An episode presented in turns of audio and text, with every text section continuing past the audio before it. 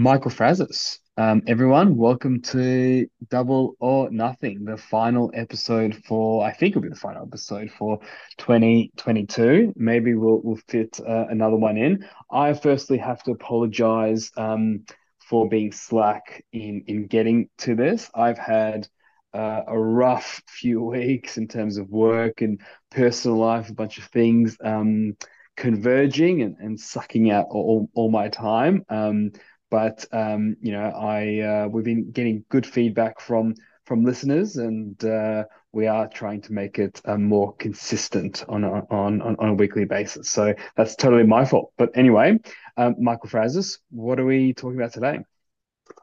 Hey, Misha, it's good to have you back. Uh, look, it's been pretty uh, another kind of swings and roundabouts moment in markets. There was like an inflation print last week, which came in way below everyone's expectations. It was basically negative. Um, so deflationary month on month, which now means over the last six months, basically price levels in the US have been flat. Um, and the only reason they're flat and not negative is because of rents, which we know and which we know are negative. You know, if you use real time data. Um, but the Fed came out like I think it was a day or two later um, and raised 50 basis points and then came out with uber hawkish rhetoric you know, 50 basis points used to be a, it's obviously less than 75, but still a lot. Then they came out and like they were just at pains to say the job was not done. And they keep referring to like these 7% number, like a year on year number. So you think about like the mathematics of it. So you're flat for seven years, but they were like, sorry, for six months. And then there was like six, before that, there was six months of price increases in the price level. And so it's actually not possible for inflation, short of like minus 7% annualized numbers, to come down until those high inflation numbers from early this year roll off. And it's January, February, March, April, May, June. By June next year, all those high inflation numbers will be out of the series. And if the current rate of price increase um, continues, you know, in June, in six months' time, you'll have a negative number, you know, flat or negative number. Um, and so the inflation crisis will be over or like before it's even started, or kind of you know very relatively in a relatively short period of time. But there's kind of like this weird dichotomy between if you're using the annual numbers, it's always going to look really high at the moment, even though it's even though the world, even though price levels are flat or deflating. Um, and the reason the Fed's focusing so much on that number is a, it's like the political number that everyone looks at, um, and b, they're trying to justify these extreme tightening um, measures. So the fact that the last two inflation prints were so far below expectations, if any, they didn't course correct at all. If anything, they doubled down um, on the rhetoric and on the intensity of the hawkishness. Um, the markets broadly kind of shrugged it off. I mean, they, they rallied into the print when it, when it was after the print and then sold off and then kind of rebounded. Um, but look at bond yields, like the bond yields don't really believe what the Fed is saying. Um, and the implications are pretty significant for the early part of next year. So if if the price level is basically flat, if inflation is like somewhere between zero and one percent, maybe minus zero point five and one percent, um, which is what what which is what it has done the last six months. Like that's that's US numbers. Um, I'm not making this up. Are literally the numbers that you can sit, find online um, from US government websites. If that's the case, and they're tightening and they're saying they're going to get five percent um, next year, then you're talking about like one of the most restrictive regimes ever. You know, talking about interest rates that are hundreds of basis points above um, above inflation, which is you know extreme. Uh, and you can actually see the impact of that. So the the, late, the last two rate rises, 75 bips and 50 bips, probably haven't barely you know affected anybody yet. Um, but already, probably from the earlier rate rises, you're seeing like complete collapse in autos. So Tesla's now down 61, 62%. Uh, it was one of the last kind of holdouts of the, that kind of like growth space. Um, it's now sold off, but then so is Ford and so is a bunch of other companies in the auto space. Um, obviously, real estate has been falling around the world for some time, so you're definitely seeing you're definitely seeing the effects of this like really restrictive regime. Um, but I think that's going to be like a really that's it's it's I think it's gonna be really interesting next year to watch that play out, um, and obviously huge consequences for everybody in finance because firstly, if they're too tight now, that bodes pretty poorly for risk assets, even though risk assets seem to have found something of a floor lately. Um, famous last words. Uh, but that does suggest that things get really much worse in the, in the in the short term. But it also shows you that within six months, you know, presumably with such restrictive rates, inflation isn't just going to take off. You can't see it anywhere. You know, everything's falling from energy to commodities to car prices to shipping to real estate. Literally every price you can think of is is falling. Perhaps with the exception of wages, um, notable exception. And so within six months' time, which is a long time in markets, but a very short time, you know, in in in our lives, in our careers, um, the whole story could be different. Um, and so obviously, think... from from our perspective, or you know, mainly from your perspective, you want you're basically keen for interest rates to fall, asset prices to rise. That that's kind of the the simplified story. Is that right? Yeah, I mean, there's no doubt that interest rates, high interest rates, kind of did cause absolute carnage for for tech stocks. I don't think they're gonna. I don't think they're necessarily to reflate. Um, I think I think there'll be new leaders, like new companies that are going up, and so, and it's it's amazing how closely this has followed the tech cra- crash twenty years ago. You know, our best performers, a ton of our stuff is on the floor still. Um, Google, you know, dropped ten percent, you know, in the last couple of weeks um, all time lows. Things like Tesla, all time lows, or certainly recent lows in this sell off. Um, things like Amazon down 55%. You know, tech stocks still on the floor. But then, like the small cap value stuff that we bought, so things like Crocs, um, a company that makes like kind of um, plastic surgery equipment, like these companies like trading on P's of like five or six, you know, still growing at 30, 40%. Those things have doubled off the lows. Hmm. Um, and so have semis, for example. Semiconductors have also doubled off the lows. So if you think about like, I think about I've obviously had like quite a bit of a journey, as is everybody um in the fund. Um, you know, when what we did well a few years ago was identify the leaders that were growing the fundamentals and the fundamentals were firing, and then constructing a portfolio just of those.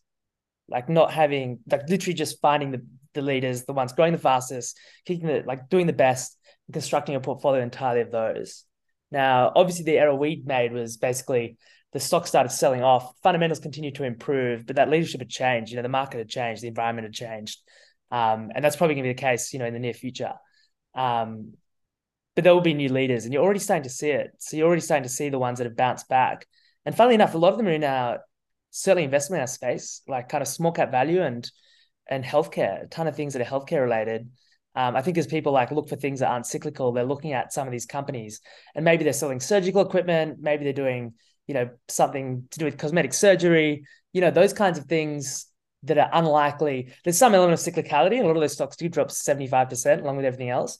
But, you know, they're still growing, you know, as reports are coming through. They haven't really weakened.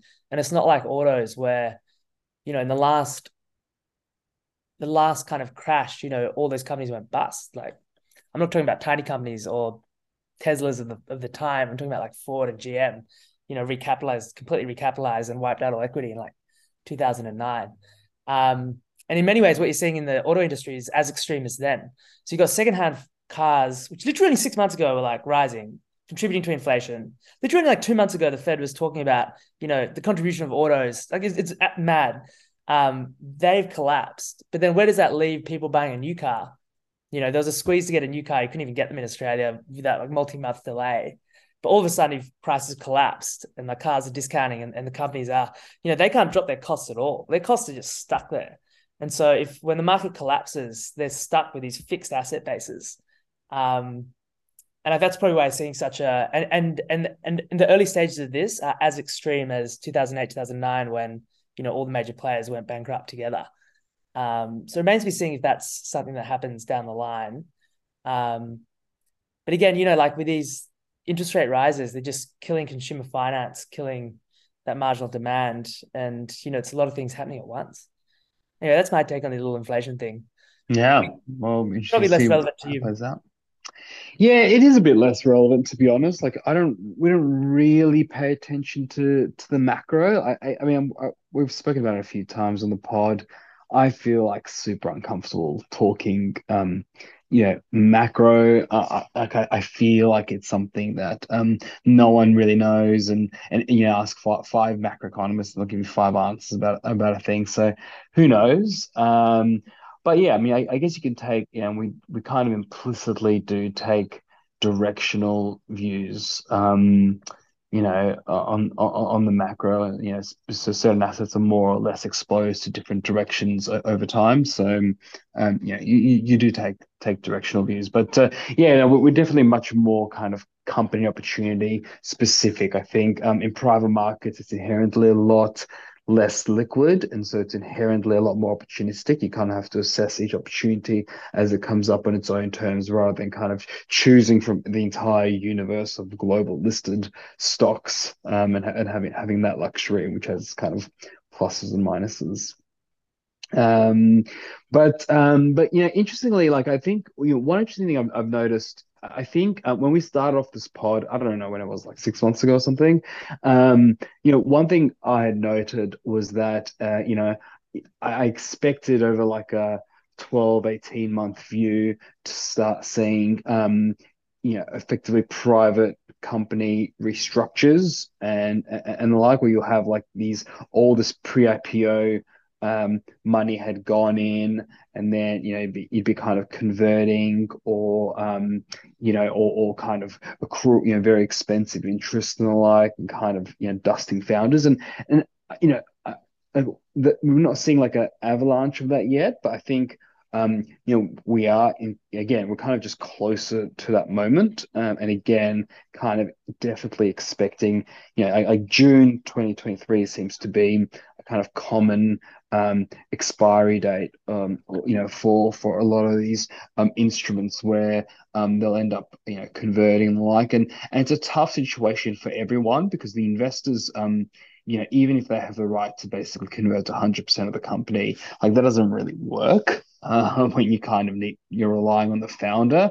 And so in, at the end of the day, you kind of have this game of chicken where the investors can effectively take the whole company, but then you know the last thing they want is the founder to throw in the keys. You know, when especially if you're kind of in the earlier stages. Um, and so you effectively have a you know a, a total restructure of the cap table. But it's like there's, there's like a lot of money out there that's going to get dusted. You know, it's hard to kind of quantify in the aggregate, but you know seeing a few opportunities where you know there's there, there, are at least tens of millions of bucks you know have been invested you know often you know a hundred or, a few hundred and like you know total you know expected basically you know valuations have kind of collapsed you know um you know 70 80 percent or something um and, and it just hasn't been um like like yeah the they're kind of gone back to market because they're burning cash, and, and that's where the, the market feedback is and hasn't really been reflected yet in, in, in the cap table. And so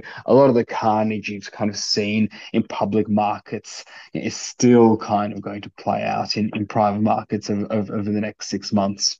So, when take us through, so some people probably less familiar with this process. Um, so basically, people did convertible, and put money in convertible notes with the expectation that they'd convert into equity, but maybe a company raised say 10, 20 million dollars of that. Um, and then my understanding is now companies are doing having to either raise money again, you know, we're coming up to that one and a half years from when markets just completely shut. Um, and then in many cases, the company will be worth less than that, say $20 million. Yeah. So I'll, I'll give you, yeah. I'll give you an example, round numbers. Um, company, you know, again, round numbers, you know, not kind of referring to any specific company, but company X you know, may have raised, um, you know, a hundred million bucks um, at a 500 mil uh, valuation. Maybe it was done by via convertible. It doesn't really matter, like the, the, the specific instrument, whether it's equity at the time or or it's going to be convertible at the end of the day. It all kind of on a fully diluted basis. It's kind of e- equity at the end of the day, so you can kind of call it whatever you want.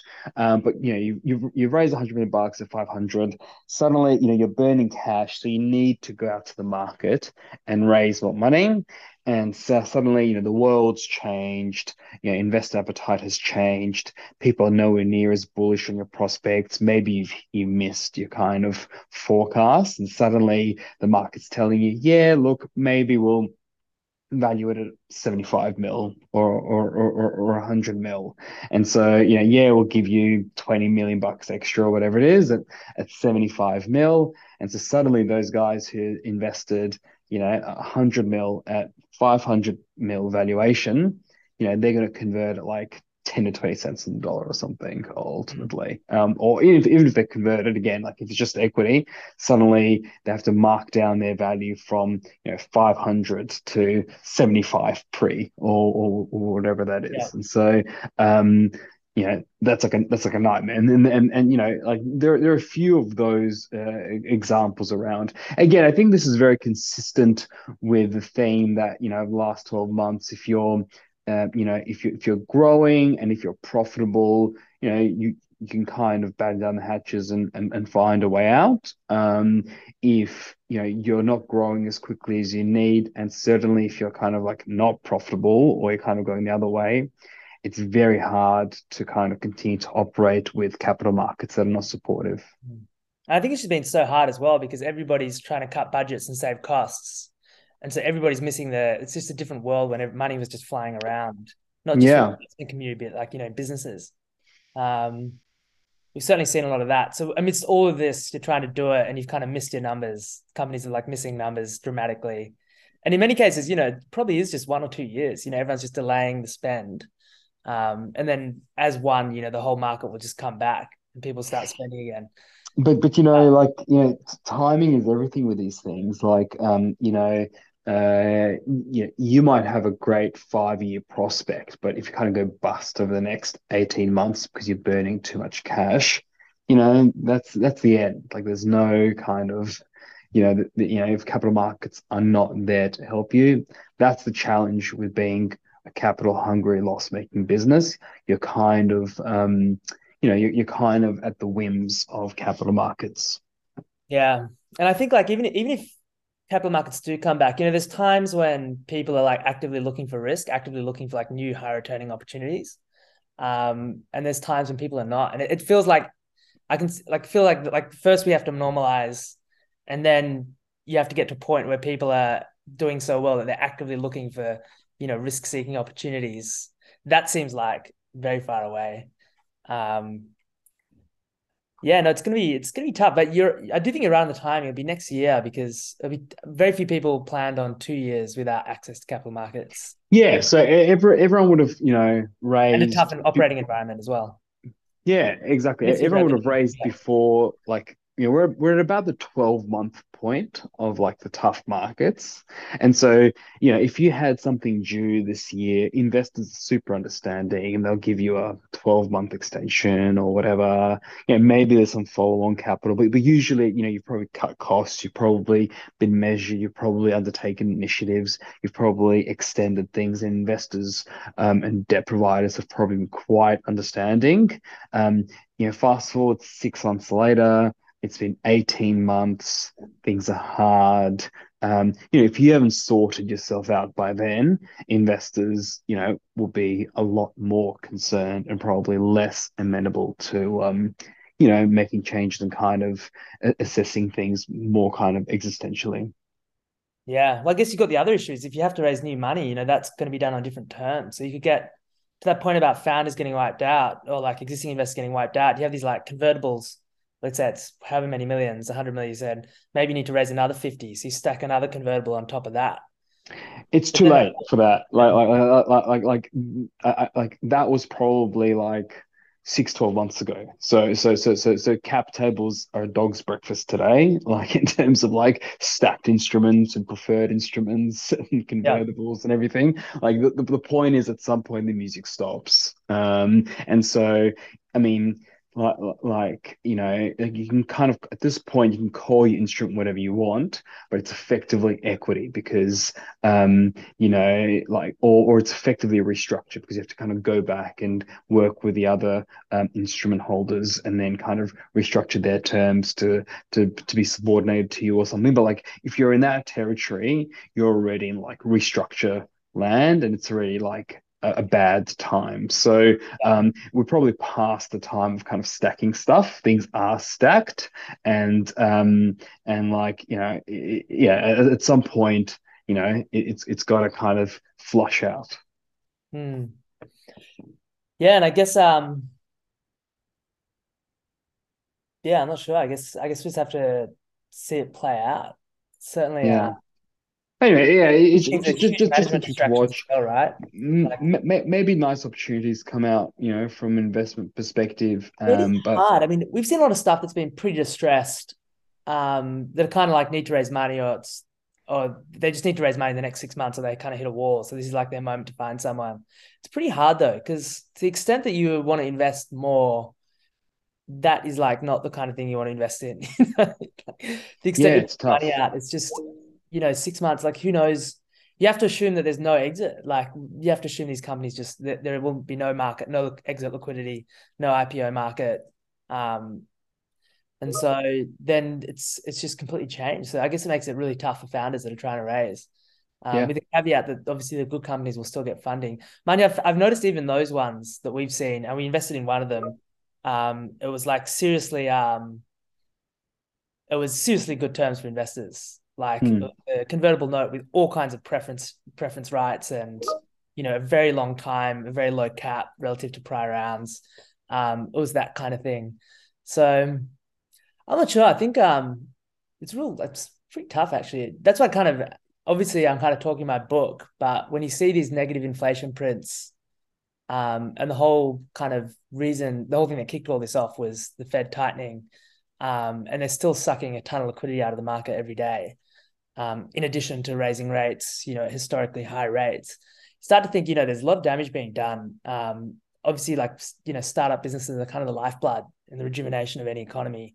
Um, the fact that those markets have been shut for a year, and you know, if I'm if I'm I'm probably the most optimistic on this, but if I'm right, inflation kind of is is politically visible. They can declare victory in say six months' time, and then perhaps take their foot off the kind of brake.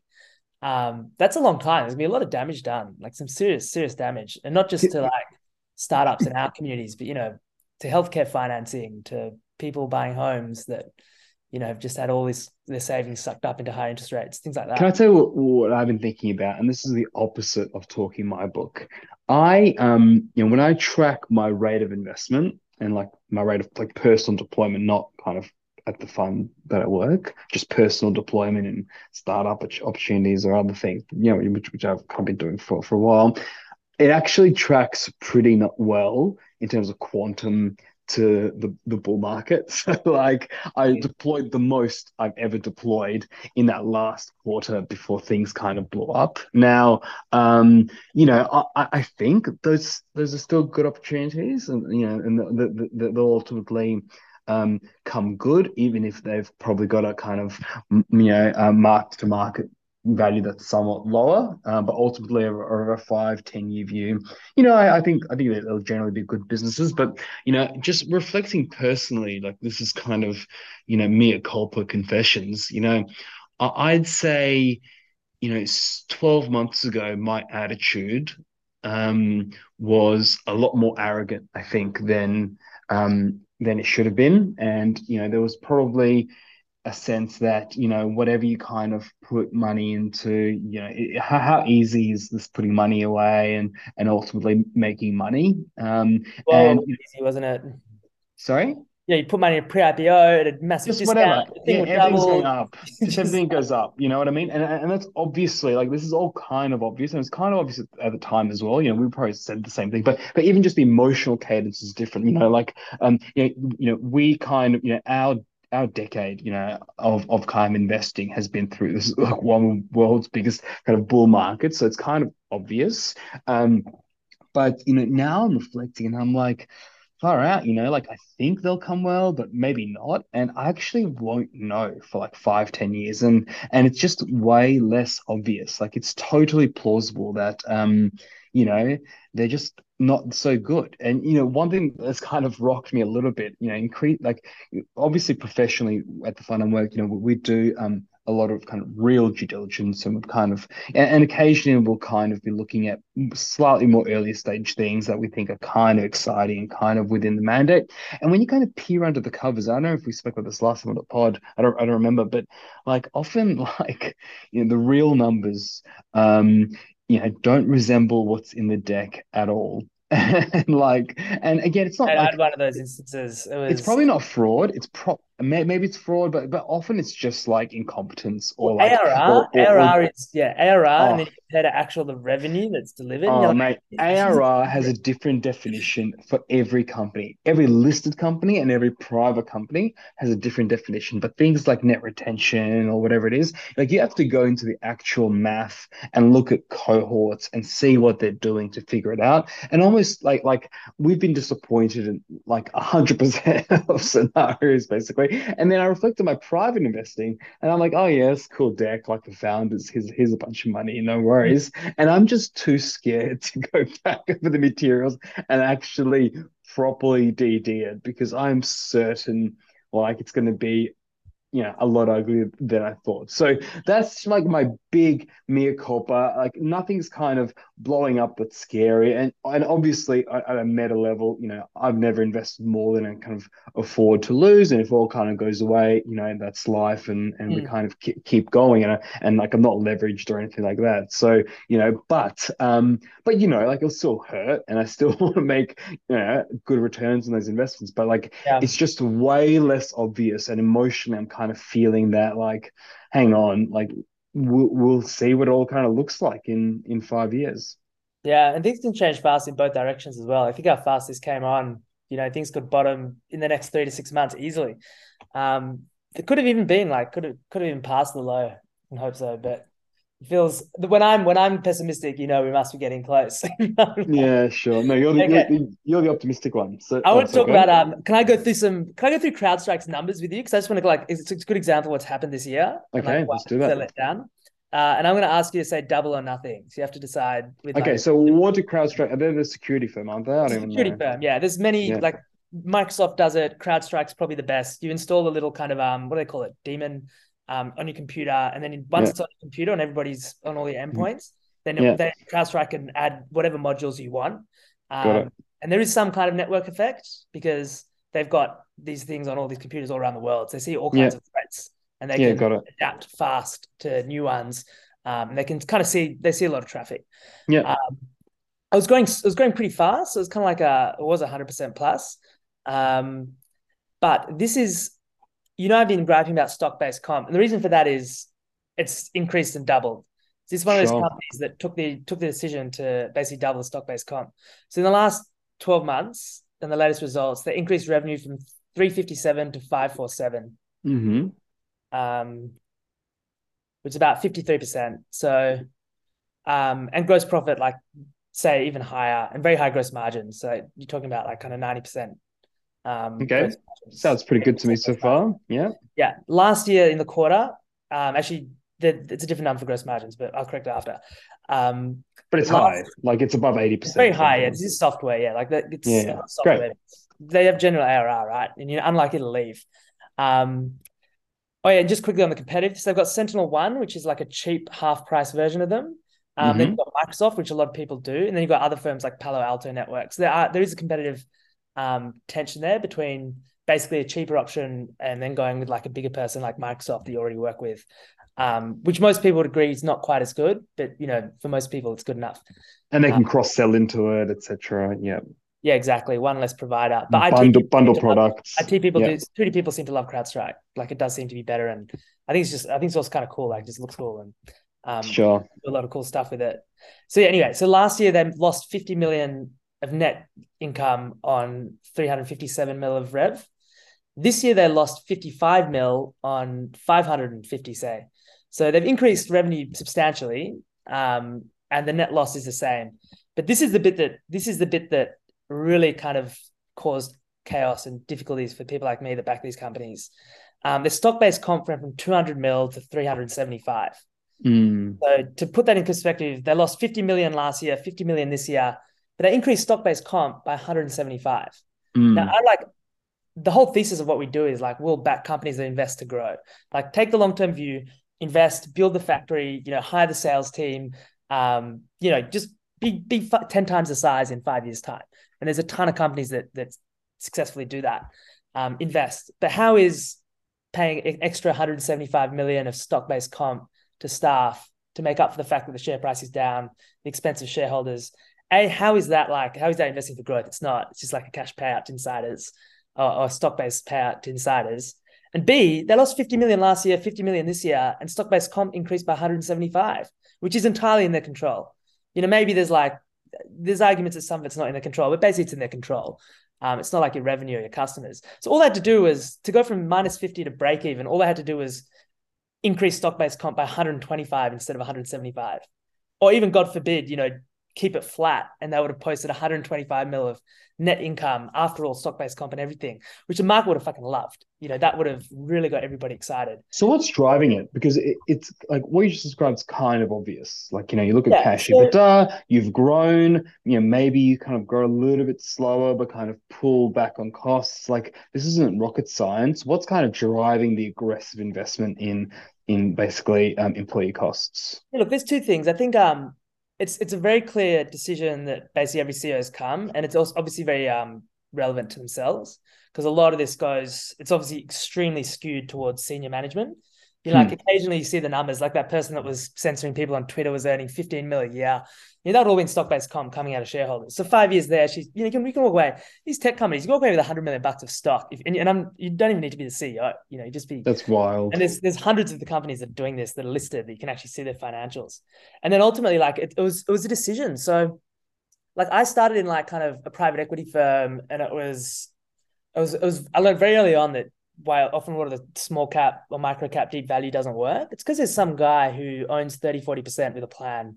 Um, and you're not gonna like whatever whatever the money, is, whatever the cash flow is, he's probably got a plan to kind of buy it and own it at some point. Um, it's gonna be very difficult. It's not gonna. It's generally not gonna like, like this. This is an agency problem. You know, he's he's best is with the the CEO is his own guy. You know, he's gonna do what he wants to do, and he's ultimately probably using the the listed market as a way to like raise capital, buy stuff, and then at the right time he'll take it all back himself. Um, but now you've got, funnily enough, with these like tech companies, you've got this this similar agency thing where it's like, well, hmm. share price is down 40%. Let's say share price, like CrowdStrike, share price is down 40%. Everybody's unhappy. Okay, well, let's just issue ourselves more stock-based comp. All we have to do is report the number.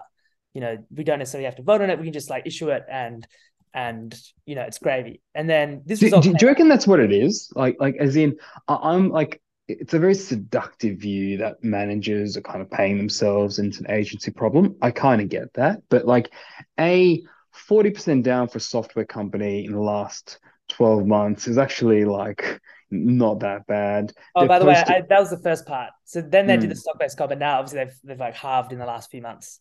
So it's not down yeah. 40% now, it's substantially more. We're, but mm. I, I know what you're saying. I'm probably like, I'm probably I'm, I'm, I'm open to it, like as in maybe. Mm. Um, so I'm a bit, yeah. So it's not, it's not just that they're not just like paying themselves. I'm not, I'm not suggesting fraud. I'm not suggesting anything. No, no, I get it. No, there are agency but, issues, but, but it's, it's also it's also staff. field. Mm. It's also staff. So like when they, when they're thinking, okay, I'm a long term person, they're not thinking, okay, I better not dilute down there and watch my share price melt 85, 90 percent like Twilio, which also made went down this this strategic direction. Um, they're also thinking staff. So I was catching up with somebody who works at one of these software companies uh, the other night, and she was like, "Yeah, look, um, yeah, they all just paid us more stock. Like they just got more stock grants. Stock was down, mm. they're pretty bummed out, so everybody got more stock grants. But that came out of of someone else, and there's no there's no marginal buyers. There's net liquidity leaving the market. The people that back these companies are people like me, and we're not exactly like rushing to throw more money out, and our investors certainly aren't either. Um, and if you have, if you think about where like the big money allocators are going to put money, there's plenty of money will be allocated over the next few years. There's big mandates being run by funds, but you're going to put it in like somebody who bought growth stocks and rode them all the way up and all the way down, sadly we were kind of what we did, or are you going to put them in somebody that was like, you look, we buy cement on eight percent free cash flow yields that pay a six percent dividend. You know, I think all the money's going to go that in that direction. Um, to the extent to the extent these things kind of you can even talk about money flowing one direction or another. Um, so it's just I think it's good. It's and there's heaps of companies like this, and the numbers are very similar. You know, like good growth, 60% top line in very tough market. Gap, good. They, they are showing operating leverage. So they lost 50 million last year, lost 50 million this year, despite being much bigger. But they jacked up stock-based comp by 175. And so I think total stock-based comp was 375. Let me just pull up the notes. Um, stock-based comp, 374. Yeah, and so funnily enough, they actually the cash flow is pretty high because they don't have to pay that in cash. Um, so cash from operating activities is like 667 mil. So there's no there's no risk of this thing Yeah, it's Yeah, but, but but but that's an illusion, right? Like, I mean, I agree completely. Yeah, I agree. whether you take it in in like prop, you know, cash losses or dilution, like Yeah. you're kind of agnostic. Yeah, It is relevant because people see these companies down 70, 80%. They're like, well, which ones are going to survive? It's like, yeah, you know what? I reckon pretty much all of them are going to survive. Like there will be exceptions. The ones like Carvana that did acquisitions at the top and took on too much debt. But that's the exception. Like that's not really the situation these companies are in. If anything, they have like these mountains of cash and they're just diluting. So Twilio, and I, I do want to get your double or nothing call, but Twilio was roughly using rough numbers, say eight billion market cap with eight bill of cash, um, and doing roughly four bill of revenue. So within a year, they'll probably be doing four bill of revenue. They continue growing. So eight bill market cap, four bill cash, four bill EV. So you're talking about one time sales and a lot of things. Spotify also one time sales. Um, anyway, there's a lot of companies in this situation. Hmm. Because you've almost got a cash box, but they're also diluting like crazy. And their stock-based comp is also blown out, which again is a strategic decision by them to favor employees and potentially themselves or their senior management team. My macro view on these companies, and look, as I said, yeah, I, I, I've heard of CrowdStrike's um stats from the first time from you. That's not really the, the kind of things I look at. My macro view is that um, you know, we're in a moment of significant multiple compression.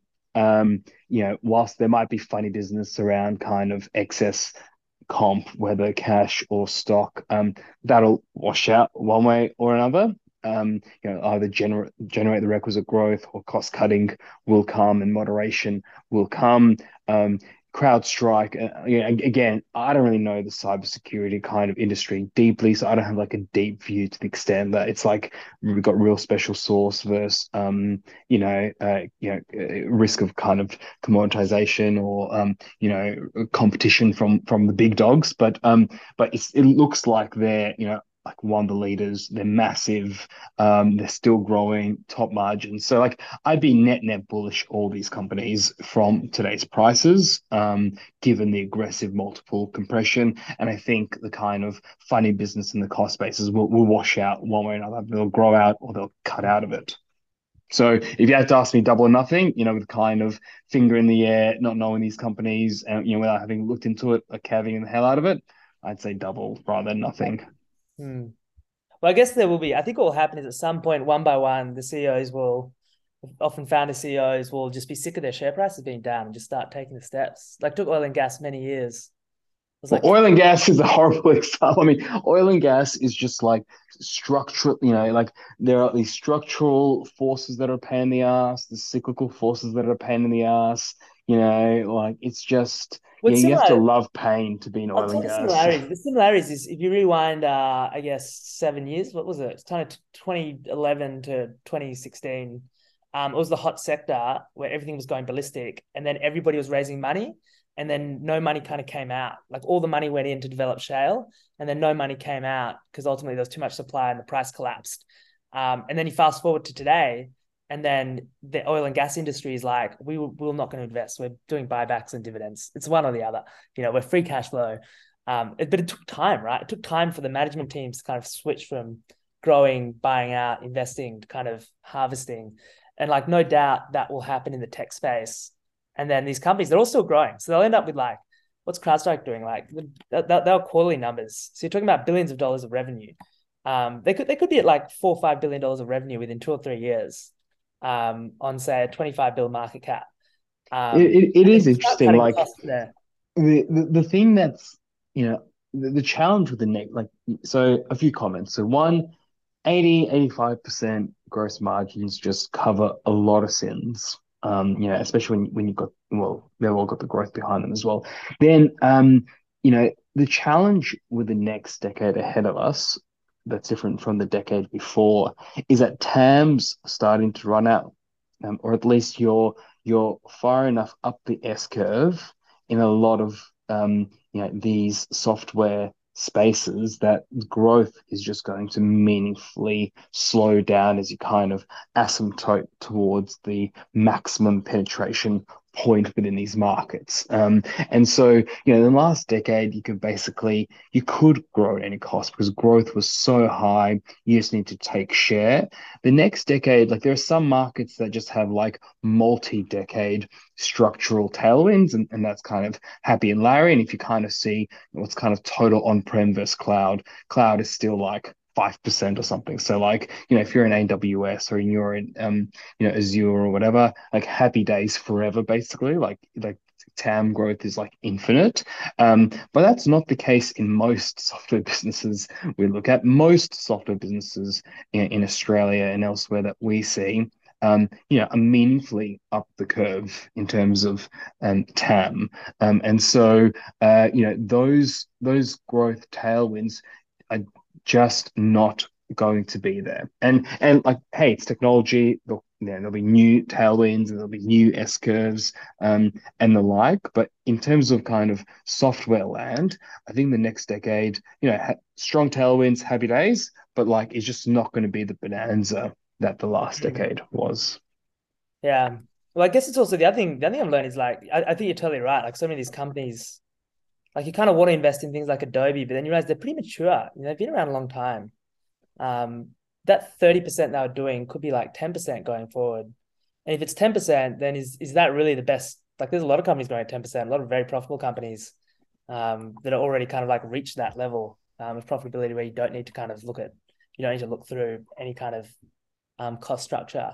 But the other thing that's come clear is like there was, um, and to be honest, now having seen it, it has surprised me how the extent of it, but how much of a VC funding boom there was, and how much all those VC funded companies, like let's say you got a hundred million dollar check from one of the thousands of VC funds in the US, or hundreds that could write. I don't know what the numbers are. I'm sure there's hundreds that could write, you know, tens of millions of dollars in a check.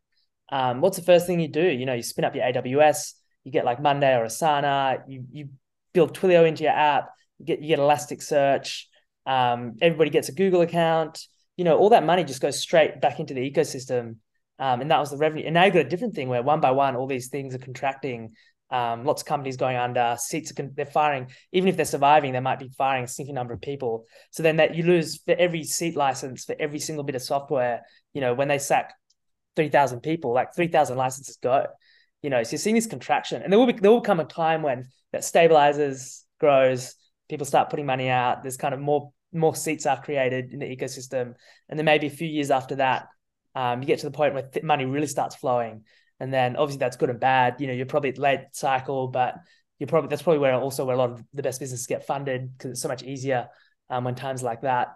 Um, but yeah, it's surprised. It's, it has surprised me to see that VC cycle and how much of the growth that everybody was reporting within the VC ecosystem was like to other VC funded businesses. Does that make sense? Yeah, it kind of makes sense. I mean, like, look, the amount of money Asana or Monday or um, Azure or whatever AWS get from VC, like VC capital is a pretty small part of the overall economy, like a very small part. And so, you know, most of those companies of scale really don't don't good rely on, on, on that. Smaller smaller companies might, and there are companies that specialize in servicing startups, and that's their lifeblood. But the, the ones of scale, like not not not not really. Um, but no, I, I mean, I, I I I take your point. Well, The one thing, speaking of VCs, like um, what we are going to see, like certainly in Australian context where I'm closer to, you know, the top funds and the top investors have been there for a while. You know, they're they're performers. They're you know, even if they kind of made some mistakes and they kind of, you know, take a beating here or there. O overall, like they invest, they've invested in good companies and good founders. There have been so many rubbish investors and VCs, and like self-evidently rubbish and you know like the second third tier ones have kind of sprouted it's not it's not obvious to me that Australia has less dollars per opportunity chasing it like you know like maybe on the face of it you think Australia is undercompeted because the US is such a sophisticated VC market but like there's so many dollars chasing relatively you know fewer heads um in, in in Australia and so much of it's just like drinking its own bullshit. And, and so it'll be really interesting to see a lot of those guys get um get washed out.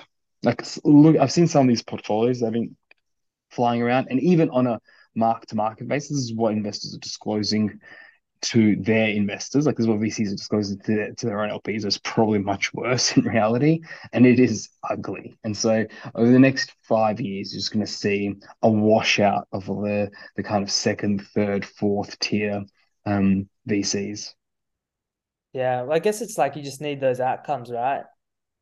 It's like the difference that Canva made if, if Canva was or was not founded here. You know, maybe some Israeli startup did something similar first or something, you know, relative to the outcome of, you know, that's going to make a huge fortune for so many people and so many like new VCs kind of or new investors. You know, that was their big check. That... Speaking of Canva, I mean, you know, and we've spoken a few times, we, we're kind of living in this AI renaissance and who knows what that kind of looks like. And I'm not super close to it, but it certainly seems like there have been genuine breakthroughs and kind of every week there's a new breakthrough that's coming through.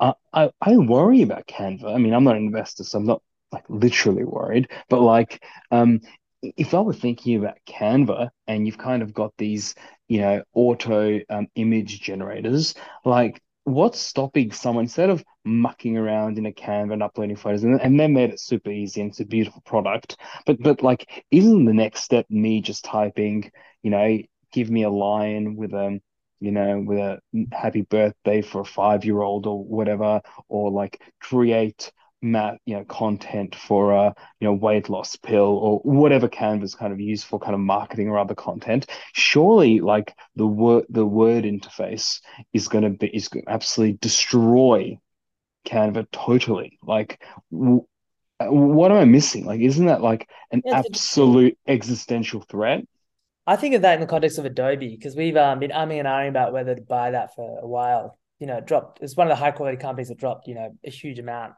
um, certainly at kind of like 10 year valuation lows. And you think it's it's a similar issue for them, right? Um, I it's it's hard to tell. Like, will it destroy them? Will they what how will the workflow work? It's like a company needs something done. They'll probably still go to an agency. The agency will then well, the artists at the agency will probably already starting to use increasingly AI to develop st- things. Um, yeah, it's not it's not clear that that needs to go through. Obviously, Adobe and Canva can just incorporate these AI tools, right? Um, they can use the open source ones, yeah. just like type type it in within. But is is it, it's not necessarily obvious that you'd need to do that within Adobe or Canva. I think that's why in the US there's been this explosion of AI startups because a lot of these things are open source. So you can just like put together a web page, um, change some parameters on the back end, and then immediately you have an app and you can you can fine tune it add little different keywords or whatever. You, so that let's say it's a business app you can get it so that people put in business prompts and it comes up with something that's very appropriate for business. Like these are these are not that anything's easy to develop but these are relatively straightforward things to develop using open source software now. Um, you would think that's a pretty existential threat. And apparently google's taking it quite seriously as well because i found I've already found there's some things that it's vastly better on AI than Google. Yeah, using Chat GPT or whatever it's called to. Yeah, uh, I went to code to, to backtest something, which usually is a pain in the neck. Like I never, I don't really have much of a background in that. Oh, but I do now, hmm. which we can talk about because I just did like it anyway. Um, but yeah, going to Stack Overflow and like these websites won't be so relevant anymore because you just go, how do I, how do I backtest a chart with this stock and compare it to this, and then calculate these numbers um, okay, how do I then chart this? How do I do a histogram that looks like this? Okay, can you add this stock? You're literally talking to this thing. And then each time it's kind of iterating and working for you. And then boom, you get the code, execute it, done. It's like, wow, you know, it was a really kind of like blow your mind moment. Um, but that's a Google search, that's traffic to Stack Overflow, that's traffic to other sites. It's now going to go somewhere else. It really mm. is. And this is just one, the tiniest little application. Um, mm. Okay, well, we, we should we should wrap up. This is a, if this is going to be our wrap up, and maybe we'll do another another one next week. So apologies to everyone if if we're saying goodbye and then do a second comeback tour or whatever. But like, um, how should we wrap up this call? Like, so 2023, it's ending. Um, you know, this has been a fun year on this pod for sure, uh, and it's been a massive year, kind of professionally and personally for me, and and I, and I imagine for you. Um, next year what does next year look like for you? You excited? You're gonna get married, start making babies, raising a fund? what, what's happening? Now leave that squirrel in your department. But uh, what's it us, dude? It's it's hard because obviously we're we're a tech fund in a tech sell off two years in. In February will be the two year mark for like the growth stuff that we invest in. Um, that would be quite a milestone. It's a long time. It's grown old in this bear market. um, look, I think my prediction is by the end of next year we're back in full swing I don't know when. I'm hoping that the inflation, if I had to, you know, when people do those little predictions, my prediction is we're under 2% by June, solely because they're tightening immensely inflation is already flat to negative, um, and by June, all the high prints from last year roll out of the data series. Um, but then they're not going to exactly go do QE, and again, it would take a severe recession. But even if that, even if that were the case, even if you're kind of like, uh, let's say you're, I don't know, December 2001 or December 2008, and you still got four months of, you know, horror. I fully, like, even in those instances where it was as bad as it could probably get, um, or close to, by the end of the year, things were in full recovery. Um, I think even in 2002, you know, Amazon was up 100%. So it did that full 95% draw. You know what? Like, this in tangent, I totally now, I now get it. I now get how hard it was for those managers and why there were basically no so few people that made it through. Like imagine if you saw, and there were many people that did. You saw the internet, like they just knew like how big semis were going to be, how big the internet was going to be, how big e-commerce was going to be, and they could just see the computing power increase, and and like they just knew they knew it was going to go in that direction. And then the savage that bear market took down stocks ninety five percent um, over extent of two and a half years. So it's not like flash down and up. Um, I now totally get how hard that was for those people um, because you can, and, and it's, it's hard to say like you righty, it's I don't know, um, but it's yeah, I can see how hard it was for people to ride those stocks through that, and then why afterwards they were so jumpy and could never really capture the long term, twenty year, hmm.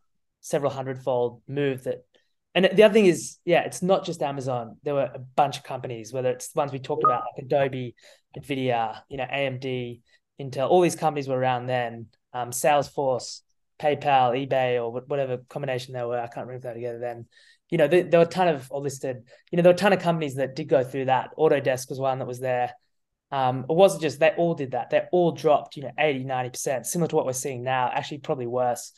Um, Actually, no, we're seeing a lot of big companies go down 85, 90%, like your Shopify's, it's Al. Um, but then they did recover by 2002, 2003, and then they were best performers. Over the next three to four years, it was choppy. The small cap growth did better, but you know, over a three, four year period, they ground out. And then the GFC, they generally lost a lot less than everything else and recovered first. And then obviously the 10 years after that, they kind of took flight. Um, it's probably not, it's probably a decent base case for what happens to tech now. Anyway, sorry, that was a Boom, hopefully. What are, what are your predictions, Misha? Um, what are my predictions? I mean, this year's been a tough year to get deals done.